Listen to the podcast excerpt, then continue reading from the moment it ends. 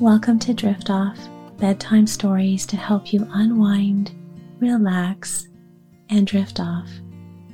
Thank you for joining me. I'm your host, Joanne, and it's a pleasure helping you get restful sleep.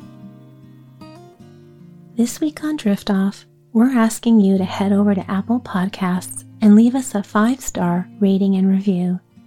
This is a free way to support the podcast while giving you a chance to share what you love about the show. You can let us know which episode is your favorite, and it helps other sleepy listeners discover Drift Off too. It's super easy. Hop onto Apple Podcasts, scroll down our show page, select a star rating, and then tap Write a Review.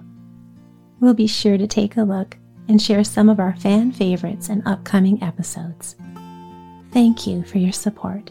It truly is an honor helping you get restful sleep. Tonight I will be reading from the Maida book series by Inez Haynes Irwin, published in 1909. The story is about a sweet little girl named Maida who is sickly and lame. Her father is well known to be one of the most wealthiest men in America. He decides to buy her a little shop in Charlestown, Massachusetts, to give her a purpose and to help restore her health. However, he has one condition that she not tell anyone who she is or who her father is. And for the first time in her life, Maida makes wonderful new friends because they think she's just an ordinary girl. And so, as always, my friend, settling comfortably under the covers Take a slow, comfortable breath. And as you exhale, relax and let go. Allow any tension to just melt away. Letting your body sink deeper and deeper down into the softness of your bed. There is nothing left to do and nowhere else to be. So just lay back, relax, and enjoy the story.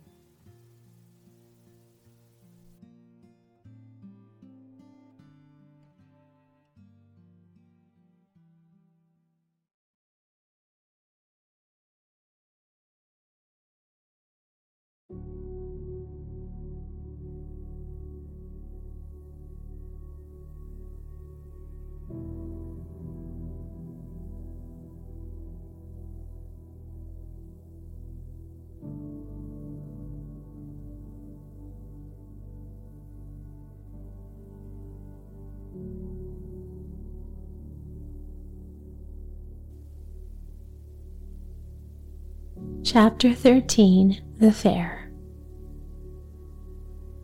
Save your pennies. A Christmas fair will be held in this shop the Saturday before Christmas. Delicious candies made by Miss Rosie Brine, paper goods designed and executed by Master Richard Dorr, wood carving designed and executed by Master Arthur Duncan. Don't miss it. This sign hung in Maida's window for a week. Billy made it. The lettering was red and gold. In one corner, he painted a picture of a little boy and girl in their nightgowns peeking up a chimney place hung with stockings. In the other corner, the full moon face of a Santa Claus popped like a jolly jack in the box from a chimney top. A troop of reindeer dragging a sleigh full of toys scurried through the printing. The whole thing was enclosed in a wreath of holly. The sign attracted a great deal of attention. Children were always stopping to admire it, and even grown people paused now and then. There was such a falling off of Maida's trade that she guessed that the children were really saving their pennies for the fair. This delighted her. The WMNTs wasted no time that last week in spite of a very enticing snowstorm. Maida, of course, had nothing to do on her own account, but she worked with Dickie morning and afternoon. Rosie could not make candy until the last two or three days for fear it would get stale. Then she set to like a little whirlwind. My face is almost tanned from bending over the stove, she said to Maida. Aunt Teresa says if I cook another batch of candy, I'll have a crop of freckles. Arthur seemed to work the hardest of all because his work was so much more difficult. It took a great deal of time and strength, and yet nobody could help him in it. The sound of his hammering came into Maida's room early in the morning. It came in sometimes late at night when, cuddling between her blankets, she thought what a happy girl she was. I never saw such fine, busy little folks, Granny said approvingly again and again. It reminds me of my own Annie. Oh, I wonder what she's doing and thinking this Christmas. Don't you worry, Maida always said. Billy'll find her for you yet. He said he would. Maida herself was giving, for the first time in her experience, a good deal of thought to Christmas time. In the first place, she had sent the following invitation to every child in Primrose Court Will you please come to my Christmas tree to be given Christmas night in the little shop? Maida. In the second place, she was spying on all her friends, listening to their talk, watching them closely in work and play to find just the right thing to give them. Do you know I never made a Christmas present in my life, she said one day to Rosie.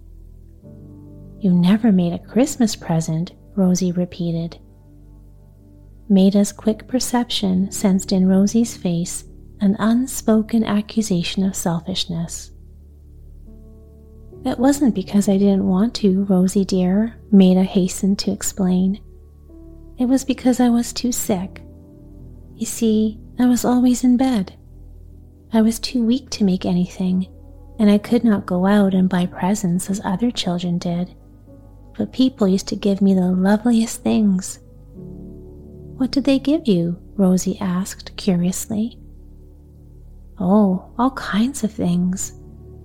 Father's given me an automobile and a pair of ponies and a family of 20 dolls and my weight in silver dollars. I can't remember half the things I've had a pair of ponies, an automobile, a family of 20 dolls, your weight in silver dollars? Why, Maida, you're dreaming or you're out of your head. Out of my head? Why, Rosie, you're out of your head. Don't you suppose I know what I got for Christmas? Maida's eyes began to flash and her lips to tremble. Well, now, Maida, just think of it. Rosie said in her most reasonable voice. Here you are, a little girl just like anybody else, only you're running a shop. Now, just as if you could afford to have an automobile. Why, my father knows a man who knows another man who bought an automobile, and it cost $900. What did yours cost? $2,000. Maida said this with a guilty air in spite of her knowledge of her own truth. Rosie smiled roguishly. Maida, dear, she coaxed, you dreamed it. Maida started to her feet. For a moment, she came near saying something very saucy indeed, but she remembered in time. Of course, nobody in the neighborhood knew that she was Buffalo Westabrook's daughter. It was impossible for her to prove any of her statements. The flash died out of her eyes but another flash came into her cheeks, the flash of dimples. Well, perhaps I did dream it, Rosie, she said archly. But I don't think I did, she added in a quiet voice. Rosie turned the subject tactfully. What are you going to give your father? she asked. That's bothering me dreadfully, Maida sighed. I can't think of anything he needs. Why don't you buy him the same thing I'm going to get my papa? Rosie suggested eagerly. That is, I'm going to buy it if I make enough money at the fair. Does your father shave himself? Oh, Adolf, his valet, always shaves him, Maida answered. Rosie's brow knit over the word valet, but Maida was always puzzling the neighborhood with strange expressions. Then her brow lightened. My father goes to a barber too, she said. I've heard him complaining lots of times how expensive it is. And the other day, Arthur told me about a razor his father uses. He says it's just like a lawnmower or a carpet sweeper. You don't have to have anybody shave you if you have one of them.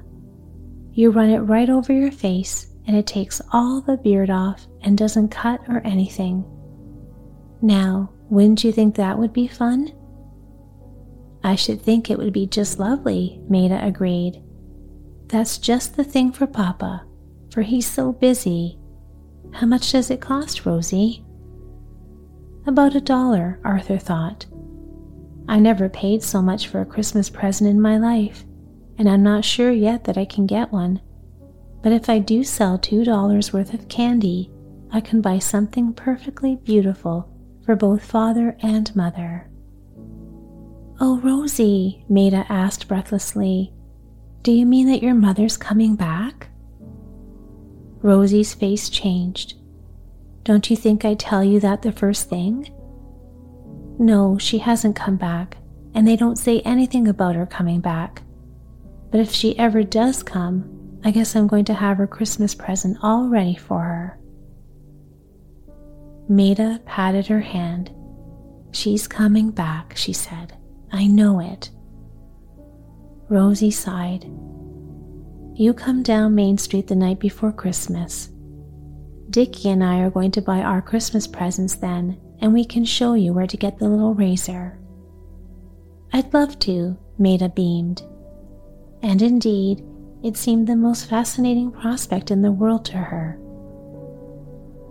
Every night after she went to bed, she thought it over she was really going to buy Christmas presents without any grown up person about to interfere. It was rapture.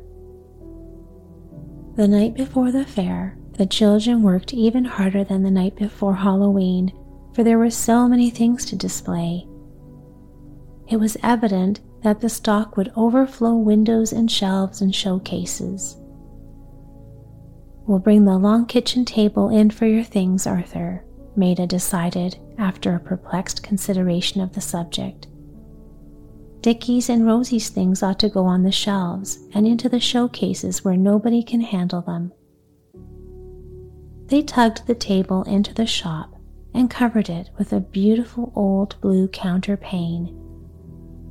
That's fine, Arthur approved, unpacking his handicraft from the bushel baskets in which he brought them. The others stood round, admiring the treasures and helping him to arrange them prettily. A fleet of graceful little boats occupied one end of the table, piles of breadboards, rolling pins, and cats the other. In the center lay a bowl filled with tiny baskets carved from peach stones. From the molding hung a fringe of hockey sticks. Having arranged all Arthur's things, the quartet filed upstairs to the closet where Dickie's paperwork was kept. Gracious, I didn't realize there were so many, Rosie said. Sure, the lad has worked day and night, Granny said, patting Dickie's thin cheek. They filled Arthur's baskets and trooped back to the shop. They lined showcase and shelves with the glittering things boxes, big and little, gorgeously ornamented with stars and moons, caps of gold and silver, flying gay plumes, rainbow boats too beautiful to sail on anything but fairy seas, miniature jackets and trousers that only a circus rider would wear. Dickie, I never see anything look so lovely, Maida said, shaking her hands with delight. I really didn't realize how pretty they were. Dickie's big eyes glowed with satisfaction. Nor me neither, he confessed. And now, Maida said, bubbling over with suppressed importance, Rosie's candies, I've saved that until the last. She pulled out one of the drawers under the showcase and lifted it onto the counter. It was filled with candy boxes of paper, prettily decorated with flower patterns on the outside, with fringes of lace paper on the inside. I ordered these boxes for you, Rosie, she explained. I knew your candy would sell better if it was put up nicely. I thought the little ones could be 5 cent size the middle sized ones 10 cent size, and the big ones 25 cent size. Rosie was dancing up and down with delight. They're just lovely, Maida, and how sweet you were to think of it. But it was just like you. Now we must pack them, Maida said. Four pairs of hands made light work of this. By nine o'clock, all the boxes were filled and spread out temptingly in the showcase. By a quarter past nine, three of the WMNTs were in bed trying hard to get sleep. But Maida stayed up. The boxes were not her only surprise. After the others had gone, she and Granny worked for half an hour in the little shop. The Saturday before Christmas dawned clear and fair. Rosie hallooed for Dickie and Arthur as she came out of doors at half past seven, and all three arrived at the shop together. Their faces took on such a comic look of surprise that Maida burst out laughing. But where did it all come from? Rosie asked in bewilderment. Maida, you sly boots, you must have done this all after we left. Maida nodded. But all Arthur and Dickie said was, gee, and Jiminy Crickets. But Maida found these exclamatives quite as expressive as Rosie's hugs, and indeed, she herself thought the place worthy of any degree of admiring enthusiasm. The shop was so strung with garlands of Christmas green that it looked like a bower. Bunches of mistletoe and holly added their colors to the holiday cheer. Red Christmas bells hung everywhere. My goodness, I never passed such a day in my life, Maida said that night at dinner. She was telling it all to Granny, who had been away on mysterious business of her own. It's been like a beehive here ever since 8 o'clock this morning. If we'd each of us had an extra pair of hands at our knees and another at our waists, perhaps we could have begun to wait on all the people. I'm sure it was no more than you deserved for being such busy little bees, Granny approved. The only trouble was, Maida went on smilingly, that they liked everything so much that they could not decide which they wanted most. Of course, the boys preferred Arthur's carvings, and the girls Rosie's candy, but it was hard to say who liked Dickie's things the best. Granny twinkled with delight. She had never told Maida, but she did not need to tell her that Dickie was her favorite. And then the grown people who came, Granny, First, Arthur's father on his way to work. Then, Mrs. Lathrop and Laura. They brought loads of things. And Mrs. Clark and Mrs. Doyle and even Mr. Flanagan bought a hockey stick. He said, Maida dimpled with delight. He said he bought it to use on Arthur and Rosie if they ever hooked Jack again. Poor Miss Allison bought one of Arthur's cats. What do you suppose for? Granny had no idea. To wind her wool on. Then Billy came at the last minute and bought everything that was left. And just think, Granny, there was a crowd of little boys and girls who had stood about watching all day without any money to spend, and Billy divided among them all the things he bought. Guess how much money they made? Granny guessed three sums and each time Maida said triumphantly, More. At last, Granny had to give it up. Arthur made $5.30. Dickie made $3.87. Rosie made $2.70. After dinner that night, Maida accompanied Rosie and Dickie on the Christmas shopping expedition. They went first to a big dry goods store with Dickie. They helped Dickie to pick out a fur collar for his mother from a counter marked 298. The one they selected was of gray and brown fur. Dickie's face shone with delight when at last he tucked the big round box safely under his arm. Just think, I've been planning to do this for three years, he said, and I never could have done it now if it hadn't been for you, Maida. Next, Dickie took the two little girls where they could buy razors. The kind that goes like a lawnmower, Rosie explained to the proprietor. The man stared hard before he showed them his stock, but he was very kind and explained to them exactly how the wonderful little machine worked. Maida noticed that Rosie examined very carefully all the things displayed in windows and on counters but nothing she saw seemed to satisfy her, for she did not buy. What is it, Rosie? Maida asked after a while. I'm looking for something for my mother. I'll help you, Maida said. She took Rosie's hand, and, thus linked together, the two little girls discussed everything that they saw. Suddenly, Rosie uttered a little cry of joy and stopped at a jeweler's window. A tray with the label, Solid Silver $1, overflowed with the little heart shaped pendants. Mama'd love one of those, Rosie said. She just loved things she could hang round her neck. They went inside. It's just what I want, Rosie declared. But I wish I had a little silver chain for it. I can't afford one, though, she concluded wistfully. I know what to do, Maida said. Buy a piece of narrow black velvet ribbon. Once, my father gave my mother a beautiful diamond heart. Mother used to wear it on a black velvet ribbon.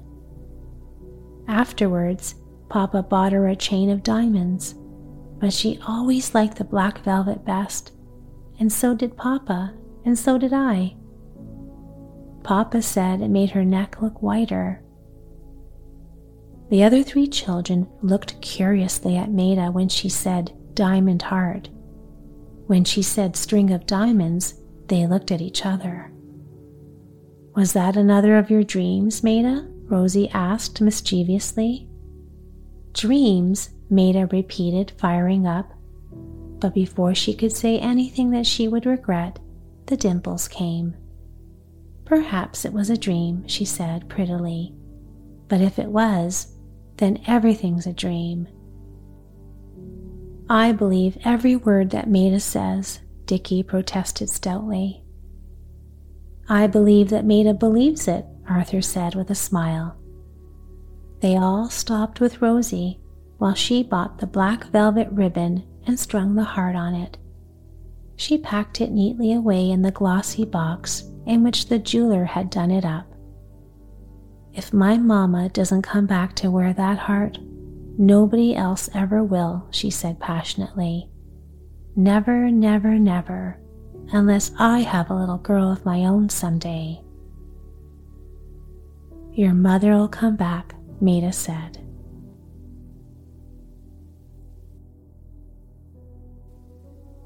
And as the story now comes to an end, your journey towards restful sleep now begins. And you can enjoy this moment of peace and calm before drifting off into the realm of dreams. And just resting here now, while enjoying this pleasant feeling of sleepy relaxation. Let it wrap around you like a cozy blanket. And it feels so good to let go and drifting down deeper and deeper. And so, my friend, in your own time and in your own way, you can drift off into a restful sleep and you will awaken feeling refreshed and wonderful in every way. And so, sweet dreams, my friend. Sleep well.